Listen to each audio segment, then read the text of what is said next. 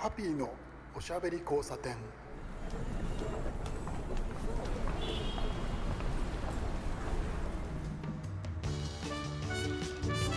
こんばんは。ハッピーこと飯塚敦です。今夜も聞いてくださってありがとうございます。これを聞いていただいている皆さんはご存知だと思いますけど僕はですねブログをもうかれこれ18年続けております。初めはねプロバイダー提供のいわゆるプロバイダーブログですね。あれを使っていたんですけれど、まあ、そのサービスが終わったりとかですね紆余曲折ありまして結局ですねブログに関しては一番最初の Yahoo ブログ、えーと、それをアーカイブした FC2 それからノートをしばらく書いていたんですけど、えー、今はあのご存知の僕のね、あのー、ベースキャンプ、えー、秘密基地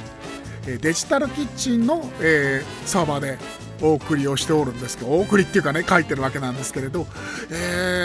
ー、なんだかんだで結局連番でずっと投資でやっているんで、えー、まああのーなんでしょうねプラットフォームはあの移動はしていますけれどずっと続いているという形で、えー、そういうふうに言ってね差し支えないと思うんですよ。18年。もう長い。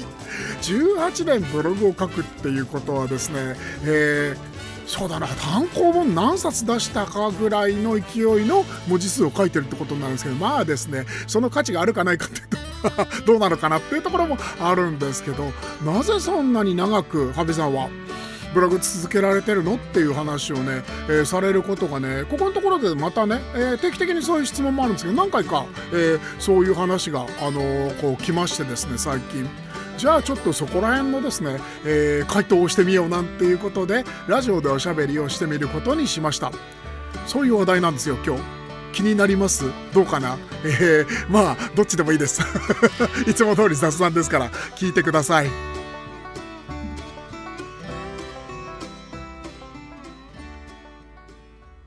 ハッピーのおしゃべり交差点。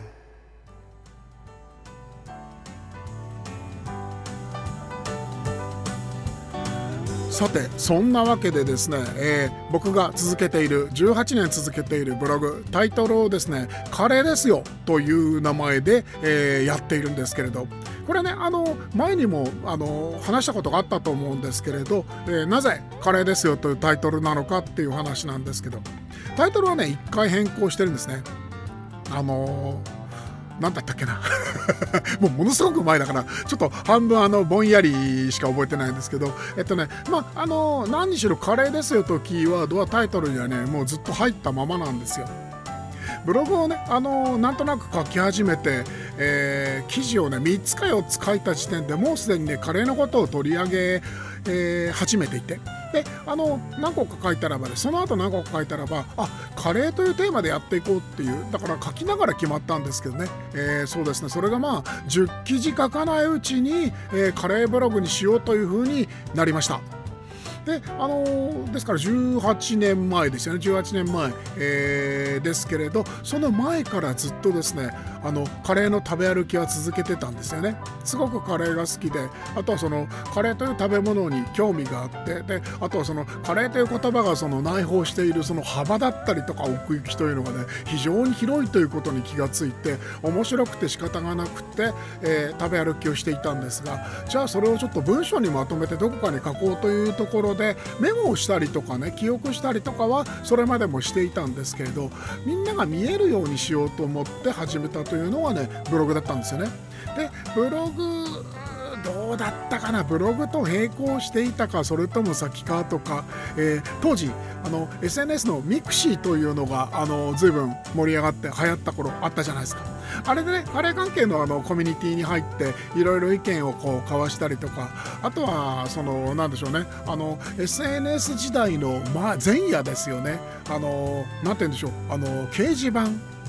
もうあの今の人はね掲示板とかわからないと思うんですよ。あのインターネット掲示板なんですけど。そういうところにあのスレッドを重ねていたというのはあのありました。でただまあその、えー、そこら辺はねあのコミュニティ的な、えー、サービスだったんですけれど個人発信ということでブログ、えー、単独で自分一人で書くというスタイル、えー、というのがですねそれが、えー、18年前から始めたという僕の、えー、スタイルなんですけどね。カレーのことばっかり書いてたわけじゃないんですよね。他の趣味のこともあのちょっと入れたりとかカレーを実食しないでカレーの話題を書いたりとかっていう話で今、えー、4800記事ぐらいからカレーですよという名前のタイトルは同時で4800ぐらい今言ってますね。はい、で、えっと、それ以外にもねだからあの今言った通りでですねカレーじゃない話題、えー、とかそれからあとはそうですねカレーの話題なんですけれど、えー、カレーですよのカウントっていうのカレーですよ、えー、4000何菓子とかそういうのっていうののカウントは、えー、実食した時に、えー、カウントをつけるようにしてたんでそれ以外のカレーの話題なんかもあってなんだかんだで結局ですね、えー、今何期トータルでだから1万記事近くは書いたんじゃないかと少なくとも8000記事は超えてるよなというような、えー、分量なんですよ倍倍以上書いてるというねあのカレーですよカウント以外。そんな感じなんですよ。で、えー、まあそのなんとなく始めたその、えー、カレーブログだったわけですね最初はね。今でこそですねあのカレー中心のライフスタイルブログというようなサブタイトルをですねあのつけてみんなに紹介したりとかするわけなんですけれど。あですので本当にあの何て言うんでしょうね。あのまあ SNS のそうですねやっぱりこれも初期だったかな、えー、の頃あのダダ漏れという言葉がそのちょっと盛り上がった頃があったのを知ってます？僕は割とその、えー、渦中中心の近くにいてそれをずっと、えー、ウォッチしてたわけなんですけれどそのダダ漏れ的なところですよね。あのライフスタイルブログなんていう格好つけた名前をねあのこう口にしたりとかしますけれど、えー、要するにそのこう日々の切り売り的な 感じですよね。何かその日々の中で起こったらばそれを書き留めてちょっと面白くこう、えー、書いてあげようというようなスタイルでずっとやってきました。なだからねカレーだけじゃなくてそっちもあるから長く続いている。あとはその、えー、更新頻度っていうのも先ほど言った通りですね、えー、時期によっていろいろなんですけど今ここだから何年？えっとだからあれですよ。えっとサーバーを、えー、移動してから移設してから今のねデジタルキッチンでお世話になるようになってからは、えーほぼ100%に近く、えー、毎日更新というのをやっています。なかなかこれがね、あの、毎日更新、大変。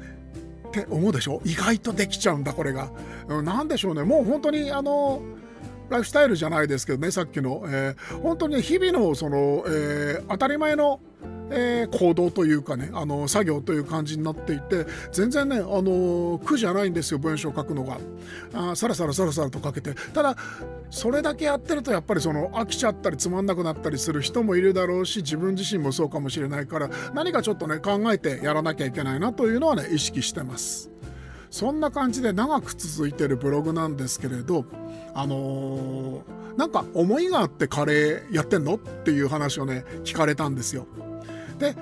そうだなって考えてねそれはねあのブログを書く中でねあの考え方とかその意識みたいなものがね変わってきてるのは事実なんです。書きながら少し変わってきているというのはありました。で書いてるだけじゃなくって食べ歩いたりとかそれからご縁をいただいて活動したりとかっていう中でもねいろいろなその気持ちの動きがあってそれが、えー、このラジオにもそうですしブログでもそうですし SNS そういうものに、えー、綺麗に反映されてると思うんですよね。そういうのはねあの何て言うんでしょう。SNS なんか特にそうですけど嘘をつけないんですよ。あの、えー、キャラクターを作っっていろいろやったとしても素の自分っていうのは必ずどこかに出る。文章はそれが顕著だと僕は思ってるんですけど文章書きなんでねそこら辺ちょっと敏感なんで。なのでねあの嘘は書かずに一生懸命あの思ったことだけ書こうということでやっていてその思いというのが変化するというのはありました。そうですねあのカレーというそのくくりでやってるんですけどもうちょっと幅広く食という部分で考えることはそのまあ仕事柄もありますけど、えー、多くなってきてるなと思ってますね。えまあ、ブログだったり SNS っていうのは何かっていうと自分のその思ってることをそのどどなたかに、えー、多くの方大多数の人に、えー、思いを伝えるというところに何、えー、と言うんでしょうね着手するかなっていうふうには思ってるんですよ。思いを伝えるその思いは何かっていう話ですよね。そうですね。最近だと,、えーと、一番最初はねやっぱりそのカレーって面白くって、えー、奥が、えー、深くてで幅もこんなに広くて面白いでしょっていうのがあったんですよ。あとブログを、えー、書き始めたきっかけっていうのは足に怪我をしたことからだったんですよね、えー、ちょっとですねあの骨折をして、えー、立ち仕事が立ち行かなくなった。まさに立ち行かなくなったんですけれど、えー、飲食業をやってたんですけど焼き鳥屋さんの雇われ店長やってたんですけど骨折して半年ぐらい動けなくて立ち仕事できないからちょっとその、えー、仕事をお休みしたり松葉杖をついてやったりとかしてたんですけど最終的にはやっぱり、えー、引退して、えー、ただその飲食がすごくその飲食業というのは面白かったんですよね。とても面白くって自分がいろいろやってきたそのシステムエンジシニアやったりとかですね、えー、雑貨の、えー、バイヤーだったりとか営業をやったりとかですね、えー、あとは何やったかないろいろやってたんですけれどそういう中であの飲食業をね10年やったらばすごく面白かったんですよ自分の肌にフィットするというかコミュニケーションが楽しいんですよ。今の時代はなかなかその飲食業でもそのコミュニケーションが非常に難しくなっていてまあ飲食業って限らずなんですけどね。特にそのコミュニケーションというものをその間に置いて何かをやるっていうのがですねなかなか困難な時代になりつつあると感じていまして。でただそれがなくなったらとかそれをさっぴいたらさどうにもならないしその何て言うんでしょうね。人間活動停止だと思うんですよ僕は。僕はね。うん。なのであのやっぱりコミュニケーション、えー、お客さんとその対座対座対面をして、えー、蝶々発しておしゃべりをしてで、えー、その中で気持ちをつかんで注文をもらったりとか楽しくご飯を食べて帰ってもらったりみたいのはやっぱりそのやりがいがあったし面白かったしただ怪我をして引退しちゃったんで困ったな。えー、食べ物とか飲食ってすごく面白いのに、えー、そこから離れるのは嫌だなって思ってそういう中で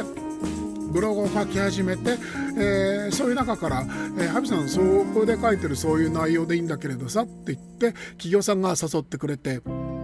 え、インターネットコンテンツをこう、えー、作るように書くようになったりとかっていう流れで自分の仕事が決まってたんですねだからすごく、えー、僕にとってブログは大事なものですし何、えー、て言うのかな大事にしなければいけないものだと思って、え、日々書いてるんですよその割にはね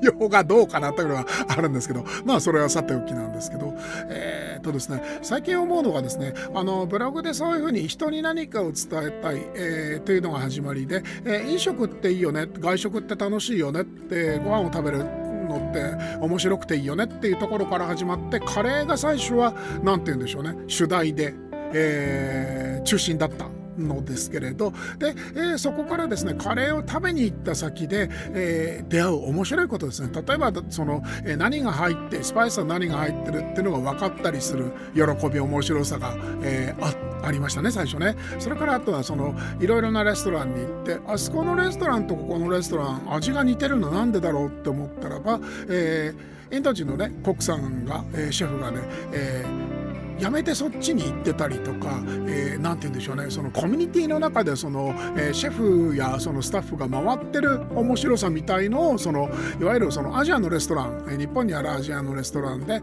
えー、て言うんでしょうその、えー、構造的なものというかそういうものを知ってそれをほじくる面白さというのも思いました。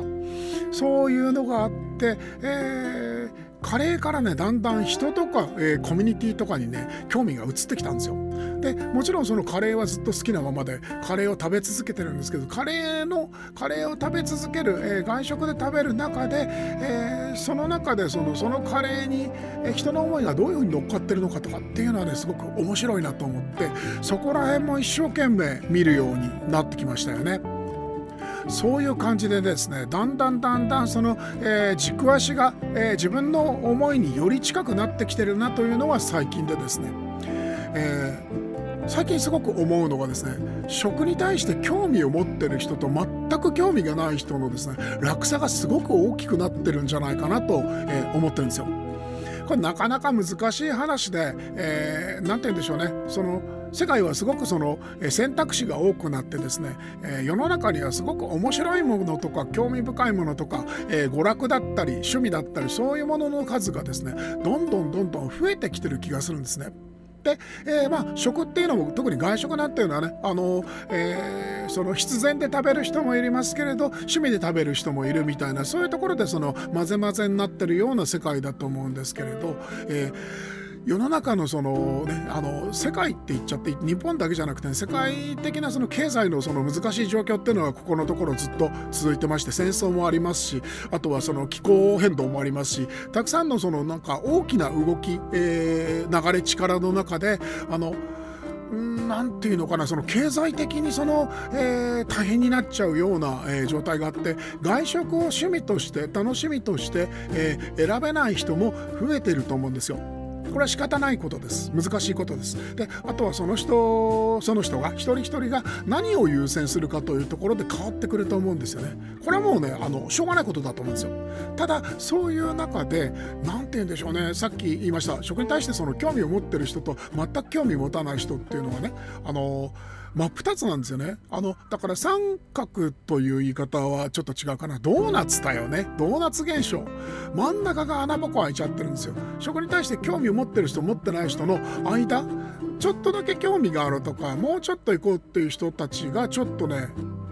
なんて言うんでしょう。情熱が弱いというか、薄いというか、うー、いうところがある気がするんですよね。えー、ですからもっと乱暴に言っちゃいますね。えっとね食に興味があるとんがった人ってねすごくね情熱的でお金も使うし、えー、アクションも、えー、行動もね伴っているっていう熱い人たちが多いんですけれどそれはまあごく少数ですよね。でそれの一番とんがってるところにいる人たちが、え最近ではフーディーと言われている、え人たちなわけなんですけれど。えそれとですねあとはだからその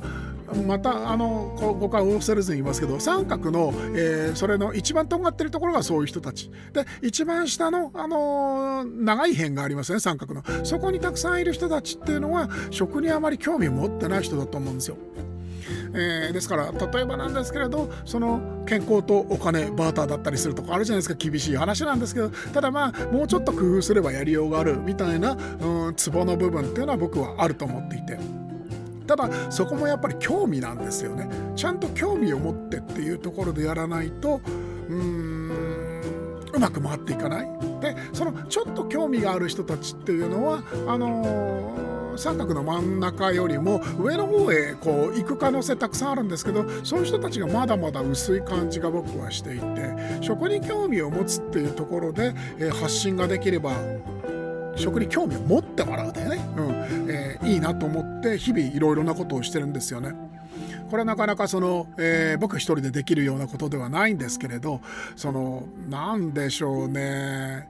楽しい食っていうのがあってだからその今ねおしゃべりの中で出てた例えば健康とその、えー、そうねあの自分の稼げるお金とっていうののバーターみたいな話少ししましたけどそういうのもなかなかそのそれだけって話ではなくて例えばまあそれも事実としてあるんですけどそれ以外にもね例えばその、まあ、興味を食べ物自体に興味を持つというところでその楽しさを感じる。でその中で食べ物に興味を持っていたからこそ、えー、出会える人だったりとかあとはその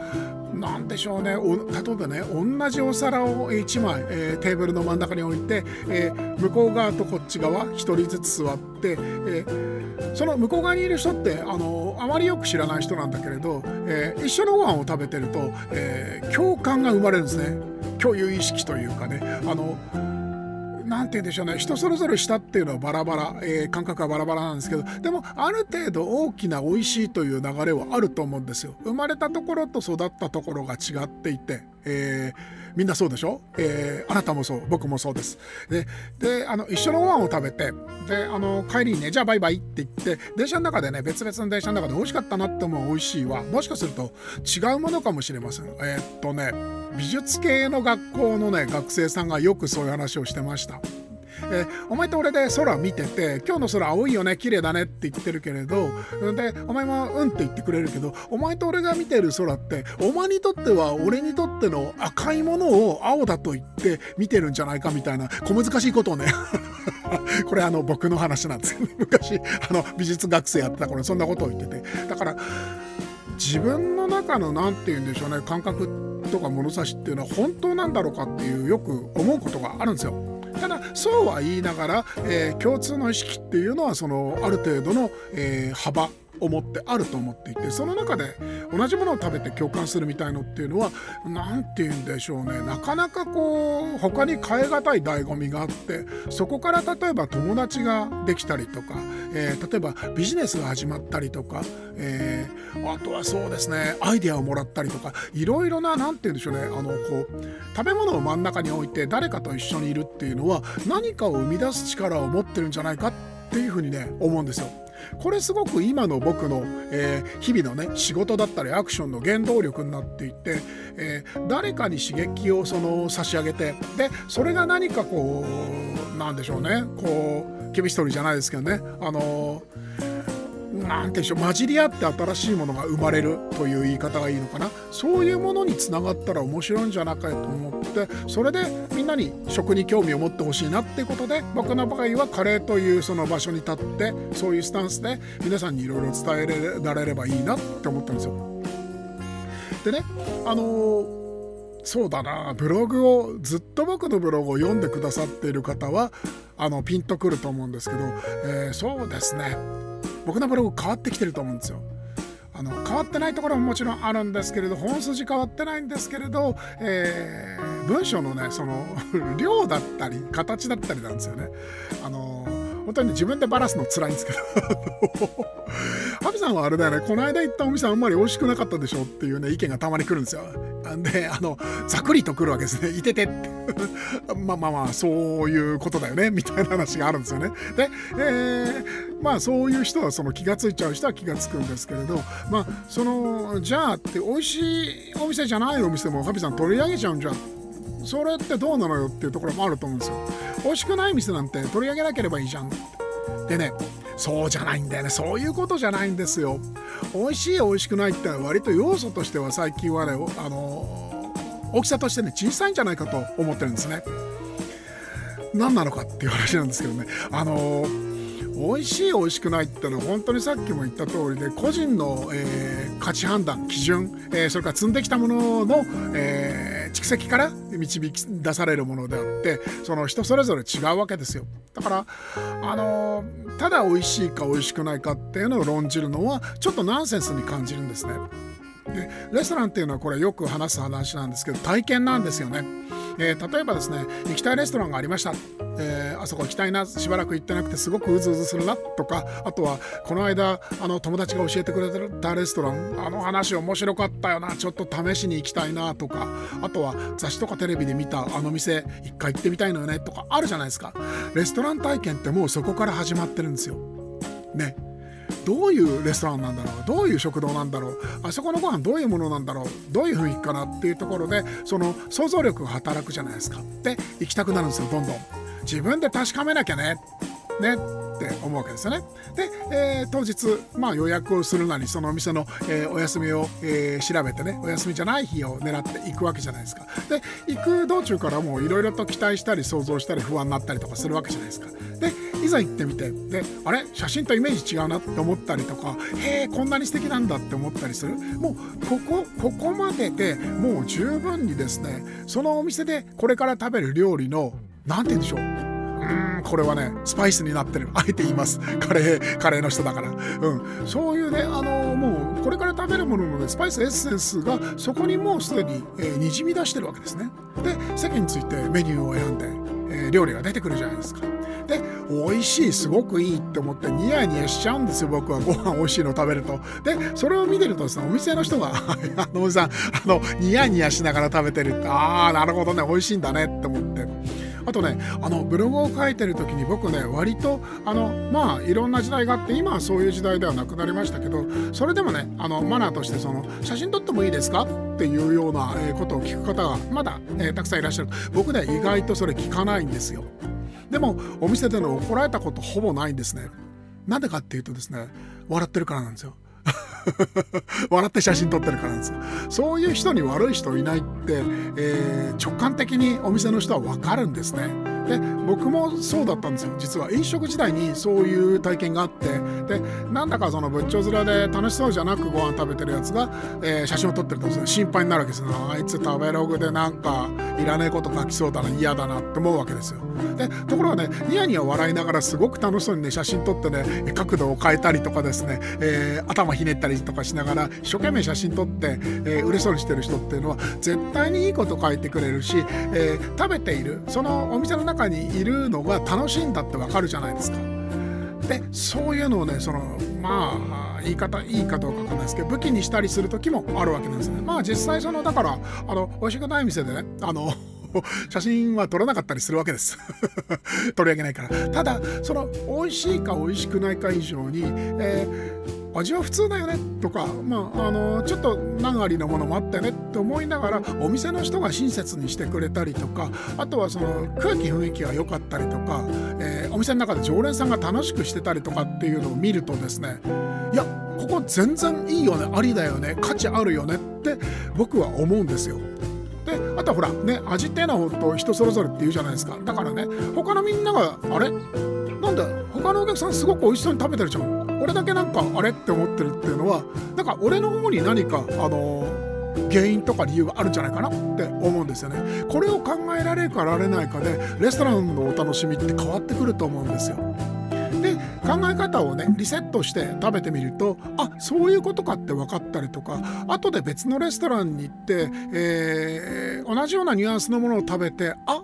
これはこういうものか。そっか自分がその体験したことがなかっただけでこういうことなんだねっていうのが分かったりとかでとにかくそういうのが連続でありまして、えー、外食でねあの料理を食べるっていうのは面白いと思いますしあとはそのお店でおしゃべりをねお店の人とおしゃべりをするっていう話ではないんですけれどその中でそのやっぱりお店の人からのコミュニケーションってあるんですよ。おしゃべりではなくて気遣いだったりとかふんわりした空気を作ってくれたりとか。そういうものも含めてその体験さっき体験って言いましたけど、えー、トータルで、えー、レストラン体験、えー、で良かったよねっていうところに行くんじゃないかと思っていて。ですからそのまあそのストレートに言っちゃいますけど食べログなんていうのはね信じちゃダメですあれは。ダメです。人それぞれ感じ方違うんだから。あとはどれだけその何ていうかこれはねもう仕方がないことなんですけど体験の数が多いとやっぱり判断の材料がたくさんあるから、えー、いろいろ考えることができるんですね。引き出しが多いから。それができない人も等しく食べログには書くことができるわけですよ。ね、あの Google マップのあのなんかあのねコメントとかもそうですけど。ですからあれをねあの丸々信用しちゃうっていうのはそれはあのあなたが悪い。僕も悪いっていう話なんですよ、うん、そうじゃなくて自分で体験しようよっていう。今は本当にその経済的にも厳しいし損するのが嫌な人がすっごく多くなっちゃいましたけれど損をするってことはどういうことかっていうとその体験を積むってことなんですよ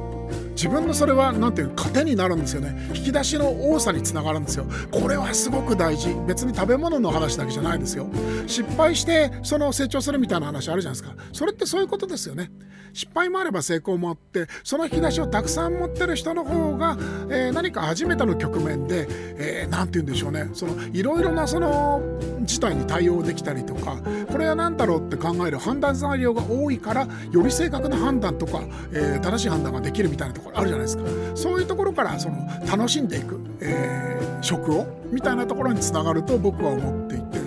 えー、長くはなりましたけれど一気火星に喋っちゃいましたけどそういう思いがねすごくあってそれでそのブログを書いたり、えー、このラジオをやったり皆さんにいろいろなことを伝えたいということで、えー、例えばね登壇仕事を受けたりとか本を書いたりとかしてるんですよね。ここら辺すごくあの大事に思って日々やっていてそれの原点っていうのが、えー、カレーの食べ歩きそして、えー、それを書き留めるためのブログ、えー、その後 SNS っていう風になって僕はこんな感じでできてるんです。ハッピーのおしゃべり交差点。そんな感じでですねあのまあ何と言いますかねあのブログの話、えー、をしました。で、あとは、あのー、食べるということの話をしましたけど、えー、基本的には今の僕がどういうふうに出来上がってるかっていう話なのかな、これは。そんな感じになっちゃいましたよね。でも本当にあの、何て言うんでしょうね。よく考えてみるとやっぱり、ね、変わってないんですよ。一番最初に衝撃を感じた、えー、アジャンタという当時は九段の九段の坂上にあったんですけど今は市ヶ谷、えー、にありますけれどあそこでねあのすごく衝撃的だったんです周りはインド人とあとはヨーロッパからの外国人ばっかりでで食べたこともないそのサラサラのカレーが出てきてすごく辛くてスパイシーで一体何だろうっていうところに僕の食べ歩きの原点があるんですよ。どんな人が作ってるんだろうどこの国のものなんだろうって興味ですよね。味以上にそこに気持ちがいったっていうのが根っこにあると思います。こんな話面白かったかなさてさて、えー、30分喋り続けてしまいましたけどそろそろお休みの時間です。皆さんごゆっくり。お相手はハッピーこと飯塚淳でした。おやすみなさい。